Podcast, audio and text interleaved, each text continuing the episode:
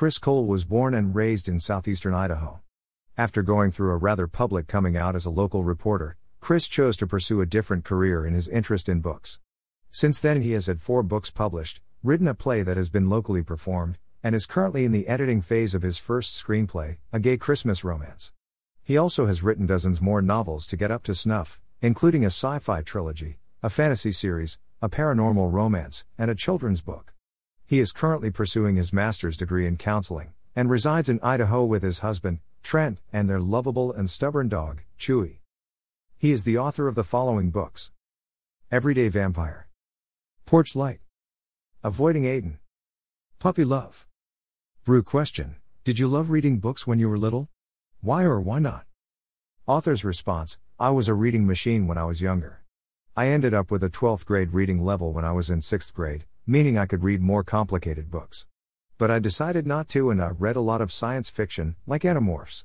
I also enjoyed The Series of Unfortunate Events and, like many kids, grew up with and then out of Harry Potter. Brew Question: at what age did you start reading books? What were your best memories of that time? Author's response: I was reading books and speaking in full sentences at a very young age. My favorite was reading a new book and then telling everybody all about it. Then, when I'd meet someone who had read the same book, we could ask questions and hypothesize about things. As I got older and reading became required, I stepped away from it. When I found myself yearning for stories, that's when I began writing. Brew Question: what was the first book you loved reading? Why? Author's response: Animorphs. The idea of these kids around my age going through all these amazing things was so incredible. I even pretended to be an Animorph with a friend in elementary school to sneak around the basement of the school. It was fun, and the best part was we didn't get caught. Brew Question: when did you first think about writing your first book? Why? Author's response: I wrote my first book in 8th grade, a story about the alphabet. I think it was for a class assignment, but I still had a lot of fun, and I won an award for it. Don't remember what for, but the teacher seemed to like it. All throughout high school I worked on a story about the end of the world, creating superpowered mutants through the radiation, which eventually morphed into the very different sci-fi trilogy I'm working on now. But I didn't sit down and finish a book until I left my job as a TV news reporter, and I had nothing else lined up. I took the summer to write the first book of the trilogy. Brew Question: what was the greatest obstacle you've encountered when you were writing your book? What made you overcome it? Author's response: there are two in equal measure, time and myself. First, with time, I just don't have enough time in my life to write all the things I want to write. I want to be a full-time author, but it's just not feasible. Secondly, I am so bad, or good, at distracting myself with cool social media things and other books from other authors that I lose sight of my own writing. And when I do, I can bounce between 5 or 6 projects until they're all done at the same time, or never finished at the same time. Brew Question: what pieces of advice can you give aspiring authors?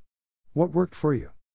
Author's response: I don't like to put pressure on myself. Writing books is fun. The marketing of them on my own is not my favorite, but it comes with the territory. I also don't set deadlines for myself often, which allows room for creativity and to pursue what project I'm passionate about at the time. If I can't think of what to write in on project, or any project, I focus on other things, like reading, or using prompt notebooks to get ideas flowing. But I don't always do that. Sometimes I let a project sit for a year before I come back to it. And that's so helpful to get fresh eyes and see what works and what doesn't work. Brew Question: who are the authors or what are the books that had the greatest influence in your own writing? Why?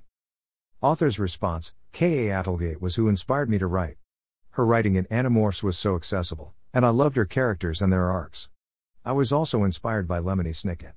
His books were the first to make me feel complete despair, and not have a happy ending.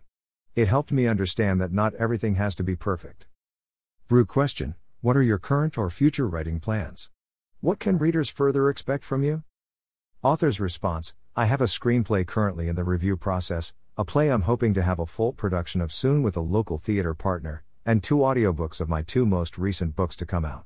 I have a sci-fi trilogy I'm currently rewriting, a fantasy series planned, with 6 novellas written that I'm currently editing into an 8-part epic series, at least, I hope it will be epic, a paranormal romance, a children's book, several other romances, and a few short stories I've been working on here and there.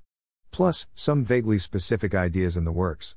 Overall, I have no idea what's going to take off next, but I have a lot of goals, so I'm hoping it will end up just as big as my dreams.